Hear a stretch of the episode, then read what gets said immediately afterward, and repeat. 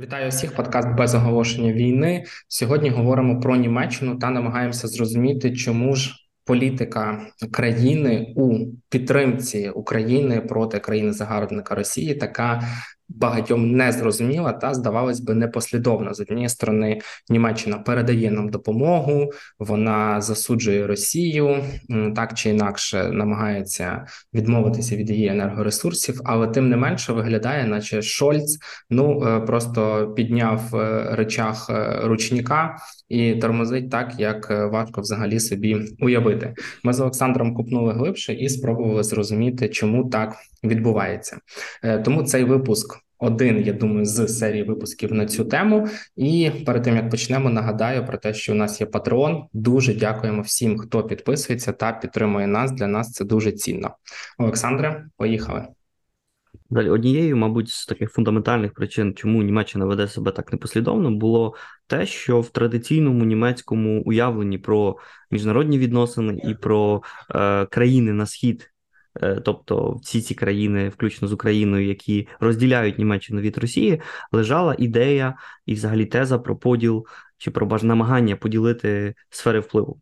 І все це намагання домовитися з Росією про поділ впливу е, сягає щонайменше 19 століття, часів канцлерства творця сучасної німецької держави. Бо нагадаємо, Німеччина стала окремою державою на карті Європи тільки в середині 19 століття. Отже, його е, саме ця ідея вона вона була авторства канцлера Отто фон Бісмарка, творця незалежної німецької держави. Хтось каже навіть німецької нації, тому що він теж був одним з тих, хто е, завдяки своїм е, намаганням об'єднати різні німецькі території в одну в один державний організм, доклався до створення того, чим німецька нація нині є. Тоді як і неодноразово в найновішій історії Європи е, Німеччина і Росія вони в принципі традиційно кидали тінь на ці народи, які знаходилися посередині між е, між цими двома великими державами. Е, але поки Росія не могла визначитися, чи є вона взагалі частиною Європи, може, все таки Азії, Німеччина вирішувала, куди їй ближче або до Західної, або до Східної Європи. І от в Першій світовій війні е, була сформульована концепція серединої Європи. Її сформулював один німецький е, аналітик, і вона якраз уособлювала ці метання: метання Німеччини між тим, що орієнтуватися на захід, чи чи більше на схід. Тобто культурно Німеччина, очевидно, традиційно перебувала на заході, але німецькі політичні і економічні еліти пов'язували велич своєї країни з підкоренням сходу. І якраз ця концепція середини Європи, формування цілої цілої такої політичної концепції. Ем, Держа великої такої глобальної економічної суперсили е, якраз і віддзеркалювали ці намагання, намагання підкорити, підкорити собі інші е, інші народи, інші інші території. Взагалі, німецький натиск на схід був однією з фундаментальних причин, які принесли дві світові війни, і, очевидно, мільйони жертв, які ці світові війни спричинили. І географія тут говорить теж сама за себе, тому що, якщо ми поглянемо, політична столиця Німеччини, Берлін. Е, в середньовіччі він був взагалі заселений слов'янським елементом, тобто це е, швидше німці чи німецько-тевтони, тевтонські народи прийшли на місце, де колись в середньовіччі жили слов'яни. Це, в принципі, Такий собі аргумент, але але варто про це пам'ятати. Е, То цей Берлін сам знаходиться якісь 50 кілометрів від Польщі тобто радше у східній частині держави, і якраз при наявність столиці, яка фактично схиляє е, ну, тягар цієї зовнішньої політики в східному напрямку, він теж є, мені здається, доволі показовим. Е, і тим самим у цьому постійному німецькому е, перекосі спогляданні на схід ну немає нічого дивного. Тобто, з одного з іншого боку, сама Росія бачила в Німеччині важливий резервуар е, технологічних і політичних інновацій. Тут довго не будемо говорити про Петра І, який проруба, прорубуючи вікно в Європу, фактично прорубав його в протестантський німецький світ з його моделлю політичної культури, який Петро І намагав, намагався повторити в, в самій Росії. Але тут варто точно пам'ятати про Катерину II, яка була взагалі німкенею. Етнічною німкенею і створила цілу німецьку колонію над Волгою. Е, вона притягувала, запрошувала німців переселятися до Російської імперії, аби ці більш е, освічені німці допомогли модернізувати цю відсталу країну. Балтійські німці з окупованих у 18 столітті Балтійських територій зайняли непропорційну велику роль у в управлінні Російською імперією і, взагалі, в російському інтелектуальному житті. Знаєш, я sorry, що я перебиваю так так забавно. Я взагалі не, не бачу, де де ті росіяни. Українці були в російському верхньому апараті, допомагали будувати його і навіть в радянському союзі. Німці допомагали будувати і все робити. Там взагалі росіяни щось вміють самі робити. Це не не це не то, що я хочу просто їх е, під е, оце от е, нагадати їм. Ну зі сторони так і виглядає. Ну, це важлива ремарка, тому що російська держава традиційно була ж імперією, вона складалася з різних е, народів, частина з яких насправді йшла добровільно йшла на службу е, столиці, імперській столиці, Петербургу чи Москві. Тобто, як і кожна імперія, вона мала таку доволі строкату етнічну і політичну структуру. Так ось е, більш близько третини вищих державних чиновників у Російській імперії в 19 столітті були німецького походження у той час, коли німці становили лише 1% населення Росії. Тобто, бачимо, як насправді багато було німців в російському державному апараті. Наприкінці 19 століття Німеччина вже стала найважливішим економічним партнером Росії. І вона залишалася ним ну незалежно від різних дипломатичних суперечок. Е, Все-таки на той момент, коли почали формуватися ці два великі блоки, які розпочали Першу світову війну, Німеччина і Росія опинилися все-таки по різних боках цієї політичної геополітичної барикади, але тим не менше економічно завжди дуже добре співпрацювали. Е, При цьому тоді вже ну аналогічно до останнього часу Росія здебільшого експортувала сировину а імпортувала німецьку техніку, промисловість, тобто все, що німецький е, доволі технологічно розвинений е, промисловий апарат зміг е, запропонувати.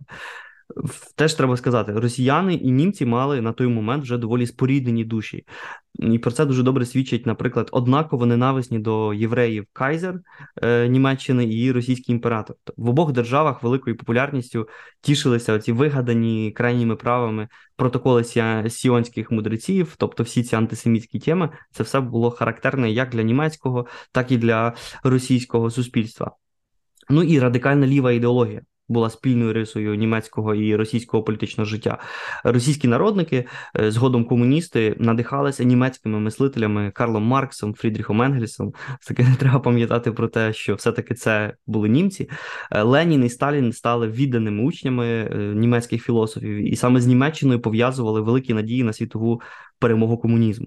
Після 17-го року їм здавалося, що революція на батьківщині Маркса в Німеччині забезпечить е, тривале перебування комуністів при владі.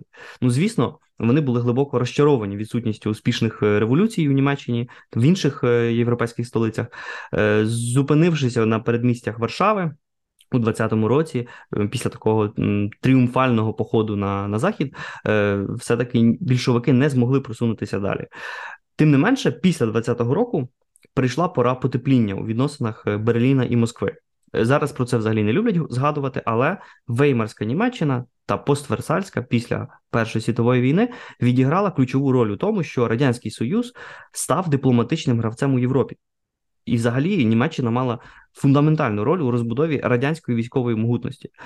Німці мали теж свої очевидно вигоди, оскільки СРСР сприяв таємному переозброєнню Німеччини всупереч е, рішенням Паризької мирної конференції. Які серйозно обмежили військову військовий потенціал е, цієї нової, ніби демократичної е, німецької держави, е, тобто в даному випадку два ізгої міжнародної системи товариші по нещастю, як їх називав Вінстон Черчилль, вони були виключені з Версальської системи колективної безпеки і зустрілися. Вони почали домовлятися про е, проти е, змовлятися проти західних е, країн, і, зокрема, проти країн, які знаходилися між ними. Тому і в принципі вони почали таємну військову співпрацю у 21-му році і продовжили її до приходу Гітлера до 33-го року, чи взагалі до середини 30-х. У 22-му році був підписаний відомий Рапальський договір, між Веймарською Німеччиною Радянським Союзом для західних держав цей договір символізував найвищий акт вірломства. віроломства тому що СРСР у своєму першому дипломатичному тріумфі уклав фактично сепаратний договір з Німеччиною, переконуючи і штовхаючи Берлін відкинути своїх західних і східних сусідів і співпрацювати з Москвою на шкоду європейській безпеці. Тобто не випадково у радянській, а і навіть у нинішній російській пропаганді Рапало, цей рапальський договір. зображується як модель для майбутньої співпраці і, і такого собі союзу, спрямованого проти країн поміж, тобто таких країн, як Польща, чи на той момент ще єдина Чехословаччина, проти лідерів Заходу, проти Англії, проти Франції. І на початку свого президентства теж цікаво згадати, демократ е, Володимир Путін заявляв, що дух Рапало взагалі відігравав позитивну роль у Європі 20-х років. Тобто, сам саме вище сучасне російське керівництво теж мислить в таких категоріях, що треба змовлятися з Німеччиною проти проти західної західного світу. І справді, оце німецько-радянське зближення 20-х років стало для СРСР рятівним колом. Радянський Союз був в міжнародній ізоляції, е, він мав доволі обмежені е, ну, можливості для експорту своєї сировини, е, і тим паче обмежені можливості для імпорту важливих товарів для модернізації. Німеччина стала ключовим торговим партнером для радянського союзу. Імпорт з Німеччини був особливо значним під час першої п'ятирічки, можна сказати, ключової для цілого цього індустріалізаційного е, намагання е, сталінської сталінського радянського союзу. Тоді він становив половину всього радянського імпорту, і у цей період СРСР взагалі з повагою дуже ставився до німецького промислового комплексу. Німецький великий бізнес виявляв постійний інтерес до радянського ринку. Зрештою, коли Лень, коли Гітлер прийшов до влади у січні 33-го року нарком закордонних справ Радянського Союзу В'ячеслав Молотов заявив, що взагалі немає жодних підстав для зміни радянської політики щодо Німеччини. Тобто, якось початково не було. Ще от також зараз подумав, що багато ж німців вкладали капітал в Донбас той самий. Я зараз просто там частіше читаю про цей регіон, і реально дуже багато завозили сюди грошей. Була ж була ж навіть відома історія про якогось німця, який побудував залізницю там чи будував одну з перших залізниць. Ну, річ в тому, що якраз Донбас він більше вкладався, туди більше вкладалися бельгійці, бельгійський капітал, е, французи, тобто країни Антанти. І і одна з причин, чому Радянський Союз так і ж не був визнаний, він опинився в міжнародній ізоляції, не не так, тому що це були комуністи, які там мали недемократичну ідеологію, а тому, що вони відмовилися від виконання е, боргових зобов'язань колишньої Російської імперії боргових зобов'язань щодо Франції, щодо Бельгії, тобто щодо західних країн. Німеччина теж мала свої якісь е, інвестиції, але наскільки я пам'ятаю, якщо добре пам'ятаю, Німеччина погодилася заплющити на них очі. Ну, все-таки Німеччина теж потребувала союзника. Вона була країною, яка програла. СРСР теж фактично був тією країною, яка вважала себе е, ну, тим, хто програв у великій міжнародній грі, і тому вони фактично зустрілися і почали е, творити таку співпрацю проти проти Заходу. Е, і те, що цікаво, от, власне, прийшов Гітлер до влади в 33-му році. Е, Молотов сказав, що все нічого особливо не змінюється. Радянське керівництво, в принципі, читало праці Гітлера і знали, що основними елементами нацистської ідеології є антисемітизм, антикомунізм, е, зневага до слов'ян е, і переконання, що західні області радянського союзу, передусім Україна, повинні стати частиною цього законного німецького е, життєвого простору Lebensraum. Але у перші роки нацистського правління Москва вела політику «business as usual», тобто продовжувала тренувати німецьких військових на своїх базах таємно від е, західних країн, тобто відповідно до, того, що е, давали чи що зобов'язувалося робити до Рапальського е, договору. Німецько-радянські відносини, як знаємо, відігравали теж ключову роль у розв'язанні Другої світової війни. Тобто пакт Молотова Ріббентропа став прологом до початку конфлікту і за своєю суттю відповідав цій традиційній бісмерківській е, концепції поділу сфер впливу у центральній Європі. Тут зацікавлених всіх можемо від, е, відіслати до інших наших подкастів, е, зокрема про сам пакт і про початок Другої світової війни. Важливо пам'ятати, що з Другої світової війни Німеччина вийшла не просто переможеною і там розбитою бомбардуваннями союзників, вона вийшла поділеною на зони окупації. Тобто, перші повоєнні роки країна повністю втратила суверенітет на користь окупаційних сил. В усьому, про що ми можемо навіть подумати, від е, місцевого управління до якогось економічного життя, в усьому цьому німці не мали можливості самі розпоряджатися ну, фактично своєю е, своєю державою. Тобто е, втрата суверенітету відбулася на користь, е, скажімо так, двох більших блоків. Тобто, з одного боку, маємо західний блок на чолі з США, і з іншого боку, маємо СРСР, який зайняв східну частину Німеччини, і у повоєнний період німецьке питання для СРСР е, стало чи не найважливішим елементом європейської політики. Тобто між 1949 роком, тобто фактичним утворенням двох е, німецьких держав. З одного боку прозахідної Федеративної Республіки Німеччини, тобто ФРН, і е, Німецької Демократичної Республіки, тобто НДР, е, і 90-м роком, коли 3 жовтня остаточно об'єдналася Німеччина, весь цей час Кремль намагався якби калібрувати свою політику щодо цих двох німецьких держав в такий спосіб, аби зміцнити свою позицію не лише в Варшавському договорі, тобто в східній Європі, яка під була під контролем Москви, але й потенційно в на всій е, на всій території Європи. Тобто е, у німецькій політиці Радянський Союз намагався ослабити, наприклад, єдність західного блоку НАТО, і про це ми ще будемо кілька кілька слів говорити. Федеративна Республіка була стала в такий спосіб таким ключовим місцем радянської американської конфронтації у холодній війні. Вона була найважливішою економічною країною Західної Європи, країною, яка досить швидко змогла відбудувати свої, е, свою промислову потужність е, після війни. Е, вона теж стала ключем до цієї радянської стратегії. До того ж, радянська і нинішня російська пропагандистська історіографія. Обтяжує західних союзників відповідальністю за повоєнний поділ Німеччини на дві частини, тобто, що це не Москва винна в поділі, а саме Америка або там Вашингтон чи чи Лондон. Мовляв, там Москва хотіла єдності, е, і, і взагалі тут Москва виступала таким гарантом гарантом німецького е, німецького майбутнього.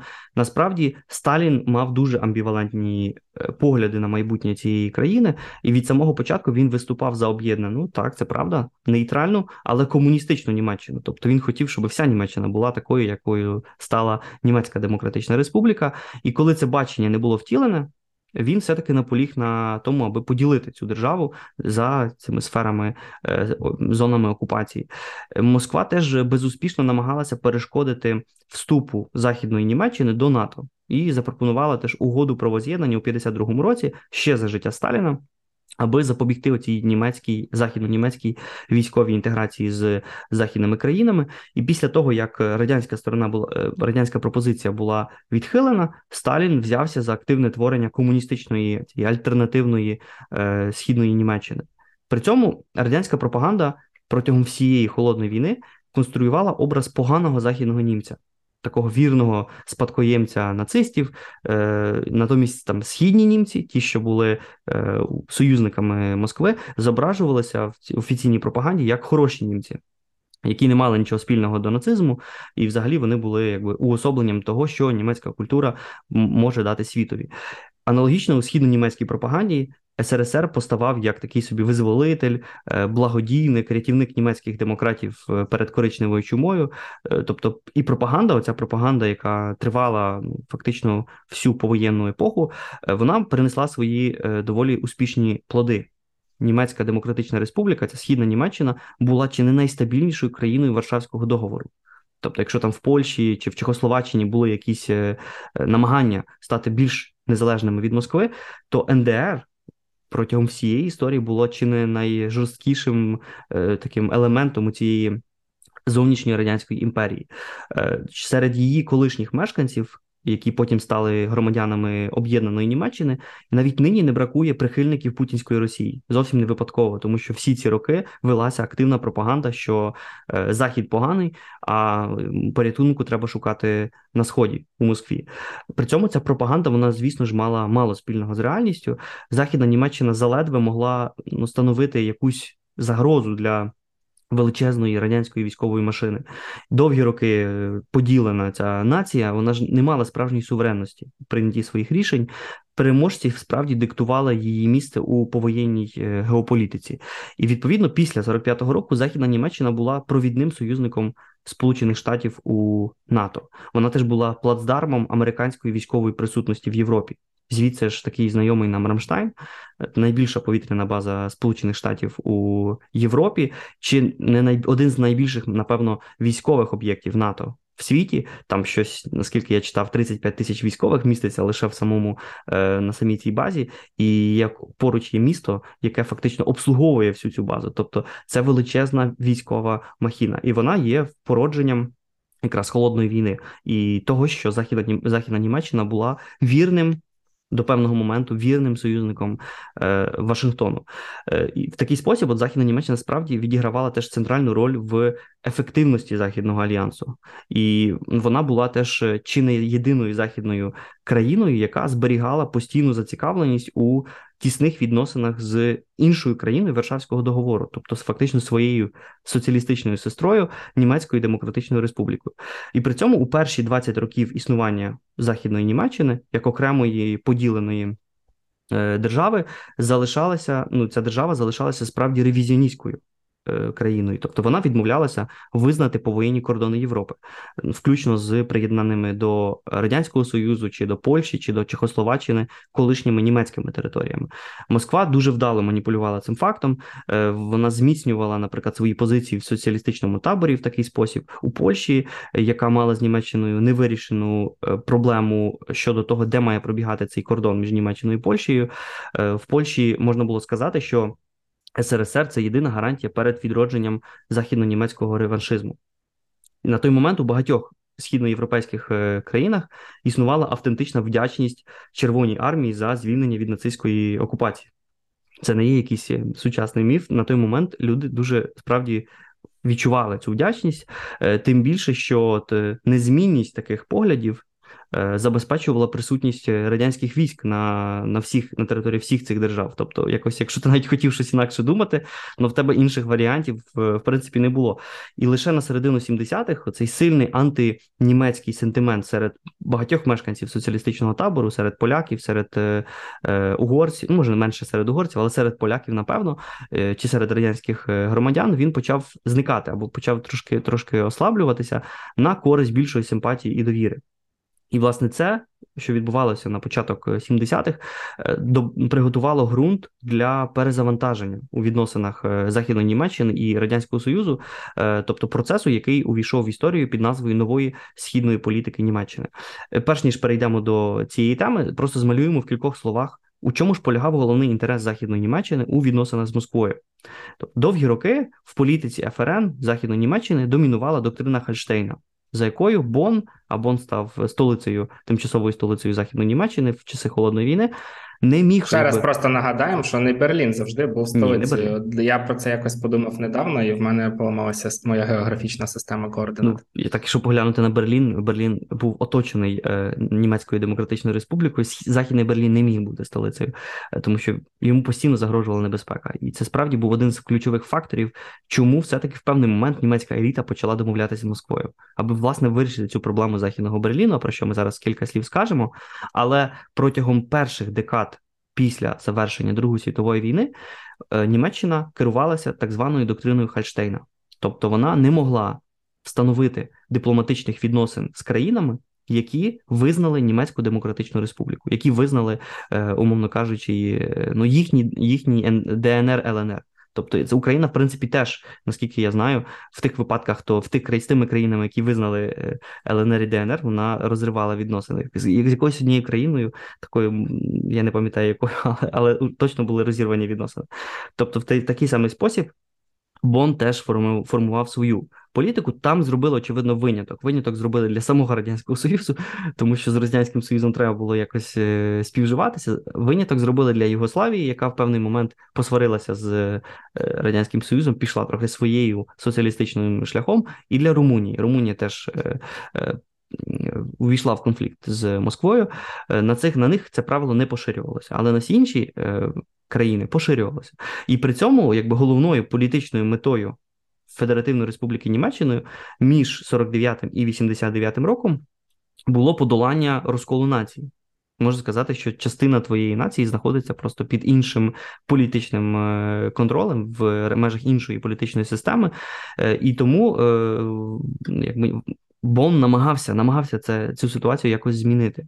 З 49 по 69 рік радянська політика щодо Федеративної Республіки була значною мірою конфронтаційною. Тобто радянський союз звинувачував західних німців в тому, що вони спадкоємці нацистської держави, що вони сателіти імперської імперіалістичних Сполучених Штатів. Німеччина теж мала таке вороже ставлення. Канцлер Конрад Аденауер був свято переконаний, що місце Німеччини в близькому союзі з Заходом, передусім з Сполученими Штатами, і лише в 55-му році з'явилися перші ознаки зрушення в політиці Федеративної Республіки Німеччини після смерті Сталіна і спроб колективного лідерства, тобто нових лідерів, перезавантажити стосунки з капіталістичним світом. Західна Німеччина встановила дипломатичні відносини з СРСР. Це сталося лише в 55-му році. При цьому проблема західного Берліна, про яку ми згадували, тобто цієї ізольовано від решти ФРН частини колишньої столиці, залишилася нерозв'язаною. І вона фактично залишилась нерозв'язаною до початку 70-х. І вона зробилася ще гострішою після зведення Берлінського муру у середині 61-го року, муру, який фактично розділив е, розділив цю е, і це місто, і взагалі е, ще більше загострив питання поділу держави. У 64-му році, і треба про це згадати, напередодні своєї відставки Хрущов навіть спробував ініціювати нову нову нову нову якби главу в історії двох двох держав. Він хотів відвідати Бон з офіційним візитом. Але його його зняли в жовтні 64-го року. А його наступники, зокрема Брежнєв, вирішили, що такий крок був би дещо передчасним. І до 69-го року все це ця ситуація такого пату, геополітичного пату змінилася зі зростанням економічних проблем в радянському союзі, теж певним усвідомленням переваг зближення з заходом. Бережнів вирішив е, піти на розрядку, піти на покращення відносин. Йому треба було мати справу з двома західними лідерами, які від яких теж залежав успіх е, цього плану, тобто американським президентом республіканцем Річардом Ніксоном і канцлером Німеччини, новим канцлером Німеччини, соціалістом, е, колишнім мером Берліна е, Віллі Брантом. І ці двоє. Тобто Бранд і Ніксон вони прийшли до влади якраз тоді, коли Москва вирішила переорієнтувати свою політику. В той момент і Захід теж був частково зацікавлений в тому, аби почати перемовини, тому що Америка загрузла в дуже невигідній війні в В'єтнамі. Е, в той самий момент відбувся. Конфлікт на лінії Москва-Пекін, тобто китайсько-радянський розкол, і це все штовхало обидві сторони до якихось е, перемовин. Е, багатьом теж в Німеччині, в самій західній Німеччині, здавалося, що конфронтаційна політика християнських демократів, які до того кілька десятиліть очолювали державу партії ХДС на зразок канцлера Конрада Аденауера, ця політика не принесла жодних результатів. Тобто, і видавалося, що настав час змінити німецьку політику і в такий спосіб можливо чогось досягнути більшого. Поштовх до радянсько-німецького е, зближення дав сам Віллі Брандт, який став першим післявоєнним західно-німецьким канцлером, який був готовий визнати європейське статус-кво і погодитися з повоєнними кордонами.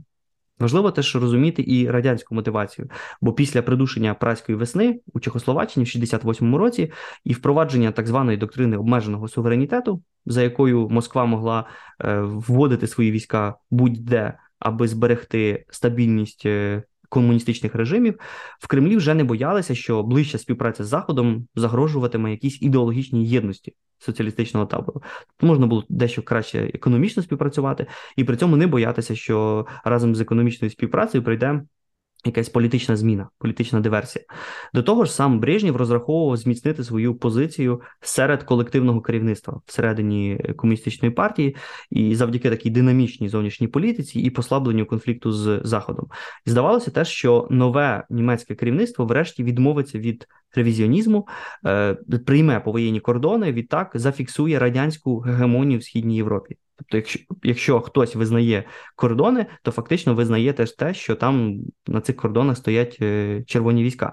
Тобто, в цьому сенсі Москва теж була зацікавлена. Е, в Москві непокоїлися проблемою східної Німеччини, тому що, хоч НДР розглядався як стрижень радянської системи безпеки в Європі, все таки Кремль від самого початку усвідомлював, що ця східна Німеччина була штучною державою. Вона була штучною, е, тому що вона була залежна від Москви економічно е, чи військово, і саме від Москви залежало, чи взагалі східна Німеччина виживе. Е, тому, якби в момент нестабільності в східній Німеччині радянський союз вирішив, що потрібно якось посилити легітимність, посилити економічну, принаймні, самостійність цієї е, соціалістичної держави. Е, один радянський дипломат взагалі порівнював статус керівництва НДР зі зв'язком якби матері і дитини. Тобто, як неслухняні діти, е, східно-німецькі комуністи могли собі дозволити будь-що. Ну, а, а мама не відмовиться від своїх дітей.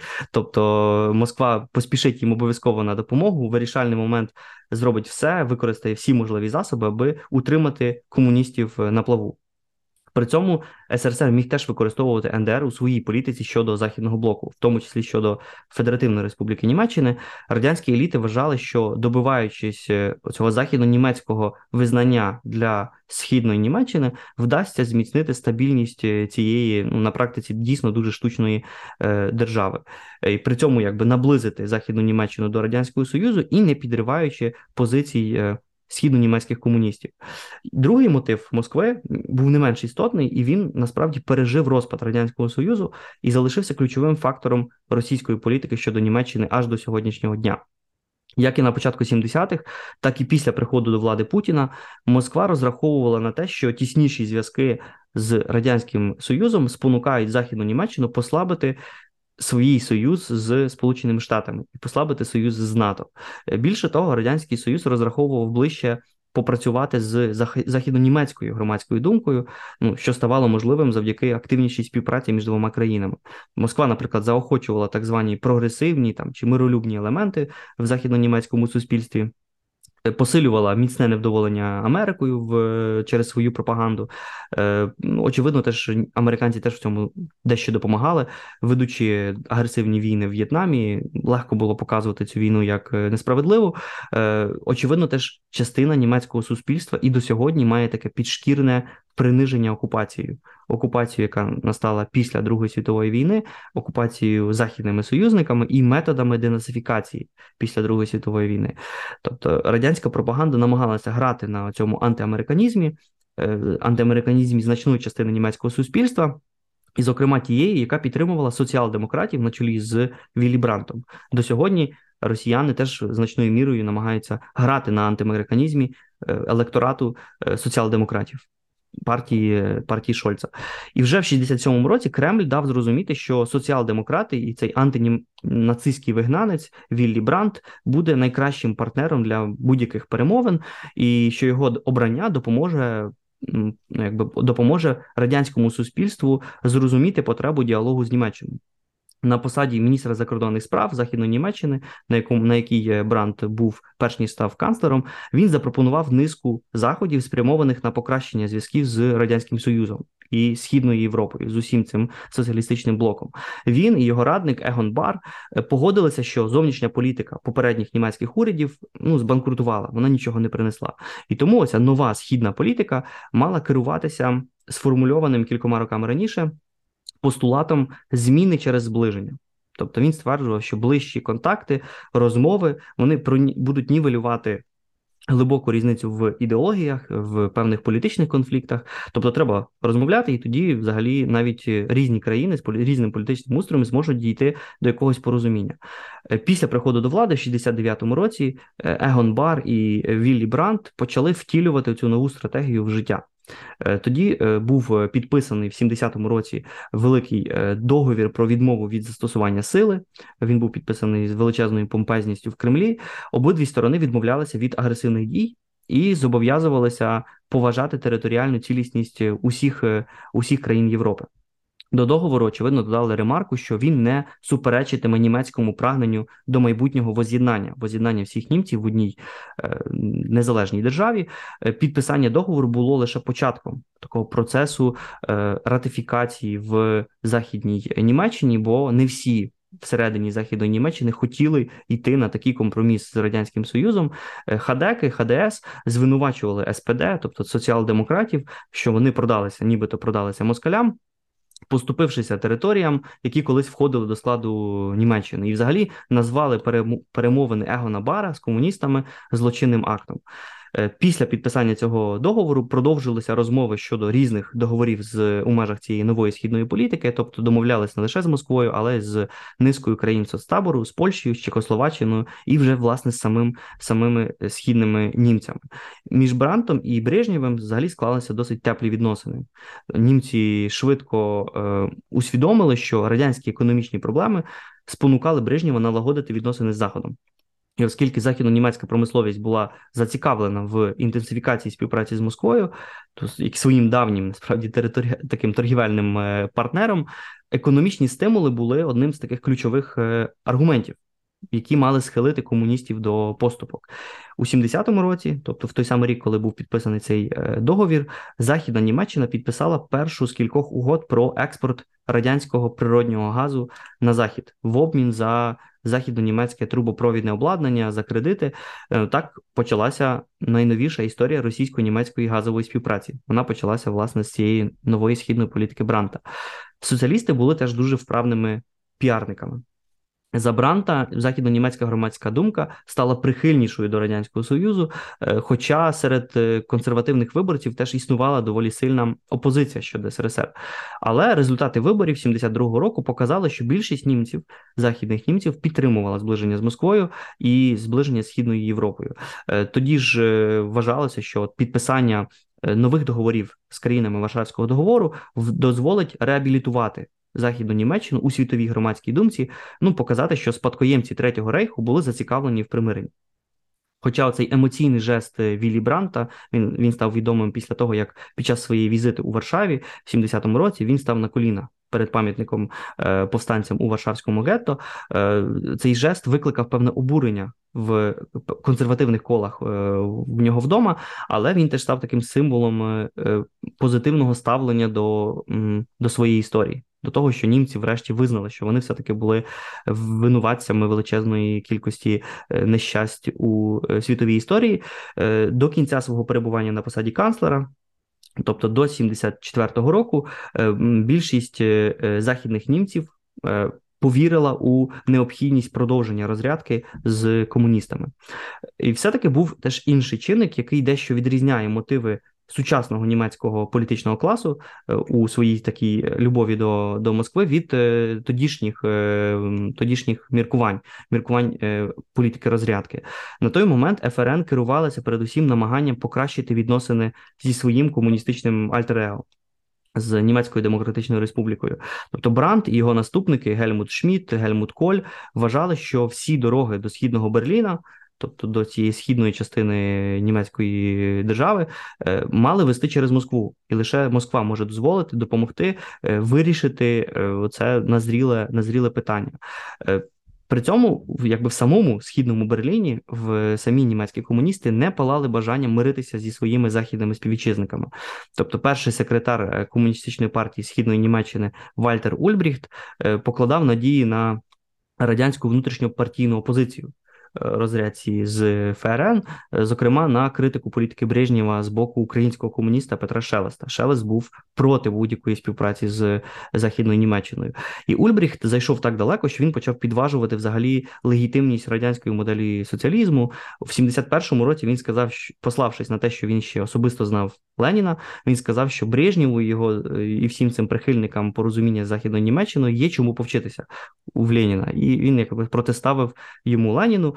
Очевидно, це мало е, величезне таке болючий, стало болючим ударом по цьому е, союзу між східними комуністами і е, Москвою, тому що НДР після того охопив потужний політичний шторм, який завершився падінням режиму Ульбріхта. Москва вирішила його скинути.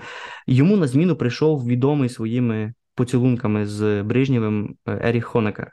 Хонекер, який був лояльніший до Москви, який вирішив погодитися на цю лінію порозуміння з розрядки порозуміння західною Німеччиною, і саме це нове керівництво остаточно підписало основний договір з ФРН у 72-му році е, після періоду інтенсивних е, е, перемовин. Тобто, ну важливо пам'ятати, що власне 72-й рік являється таким таким апогеєм апогеєм розрядки, і обидві країни після підписання цього договору, тобто як ФРН, так і НДР, врешті могли вступити до ООН, і сталося це у 73-му році. Що взагалі з цієї картини нам що нам говорить ця історія? Історія дуже дивних відносин між Берліном і і Москвою в кінці 19, від кінця 19 аж до 70-х років. Е, передусім, мабуть, те, що Росія залишатиметься таким центральним чинником у процесі переосмислення національних інтересів Німеччини аж до ну можна сказати, і тоді, і вона нею залишається зараз. Так само Росія продовжуватиме ну розглядати Німеччину як свого найважливішого європейського партнера. Тобто ці двосторонні інтереси вони переживуть смерть комунізму, об'єднання Німеччини, вони взагалі стануть підґрунтям е, східної політики Німеччини в останні десятиліття. За канцлерства Герхарда Щодера, е, Ангели Меркель і значною мірою теж Олафа Шольца. І оця нова східна політика Віллі Бранта вона теж відповідала міцній історичній традиції, яка сягала щонайменше кінця 19 століття дипломатії Бісмарка, і в її основі лежав оцей принцип зміни через зближення цього цього гасла, головного гасла Осполітік, що в останні десятиліття неодноразово використовувалося в обґрунтуванні тісних економічних і політичних взаємин між Німеччиною і Росією. Тому що багато хто в Берліні досі вважає, що капіталізм вирішить всі проблеми, зробить Росію такою ж самою демократичною, ну може менш демократичною, але все таки нормальною державою. Е, достатньо лише просто побудувати економічні, суспільні, е, врешті газові мости. І початок повномасштабної агресії проти України продемонстрував банкрутство цього принципу тому що він може і співпрацював у випадку об'єднання Німеччини е, там наприкінці 80-х років, але він не зміг стримати зростання цього російського е, експансіонізму. А хто знає, можливо, саме цей принцип він і став в основі чи допоміг виростити цього монстра путінську Росію, яка тепер загрожує е, безпеці всього світу. Я, до речі, хочу додати, що з економічної точки зору е, Німеччина може завжди розповідати, як вона е, там найсильніша економіка Європи, як вона сильно стримувала війну, що про Ангелі Меркель війни не було і так далі. Але насправді вона була з 2014 року, тому Ангела Меркель не зовсім е, правдива. А по-друге, насправді мені здається, що німці лише зараз почали розуміти наскільки сильно вони втрапили в залежність від Росії та російських енергоносіїв. Я бачив графіки про те, як там е, російський газ, його експорт просто за останні 20 років збільшувався по експоненті.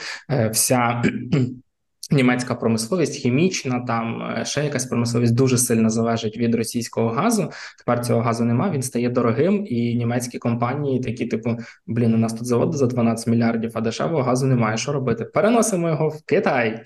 Типу, і всі такі хоп, ці мономіста навколо заводів не знають, що робити. І насправді росіяни, о, німці у цій своїй погоні за побудовою настільки потужних якихось економічних зв'язків з Росією самі не побачили, як вони загнали себе у глухий кут цієї залежності від однієї країни. І до речі, дещо схоже зараз бачу з точки зору Китаю. Чимало великих е, е, американських та європейських корпорацій побачили, що ну всі їхні заводи знаходяться в Китаї. І Якщо завтра Сі Цзіпінь вирішить, що він якби не хоче носити Луї Вітон, то ну Жизні не буде цієї компанії, умовно кажучи, і тому великі компанії там е, зараз багато працюють над тим, щоб, наприклад, частково переносити виробництво, наприклад, в Індію сусідню, яка з цього дуже добре користується, дає податкові пільги і так далі. Тобто, диверсифікація е, це все одно корисна штука, на яку німці і німецький уряд дуже довго уваги не звертали. Е, так, на цьому будемо закінчувати цей епізод. Як я вже сказав на початку, я думаю, що ми підготуємо серію е, випусків на цю тему. Вони не будуть виходити один за одним, щоб не ставало скучно. Ну і будемо слідкувати, як там нам ці леопарди будуть передавати. Бо якщо Шольц буде тягнути, то то запишемо ще більше таких подкастів. запишемо ще більше подкастів німецькою мовою до того ж, і будемо там розповідати, що ми думаємо про них. Так, на цьому закінчимо цей епізод. Підписуйтесь на наші платформи. Дякую, що слідкуєте і слухаєте е, нас. Підписуйтесь також на наш патрон. Ваша підтримка нас дуже е, радує. Всього найкраще, щасти. Щасти.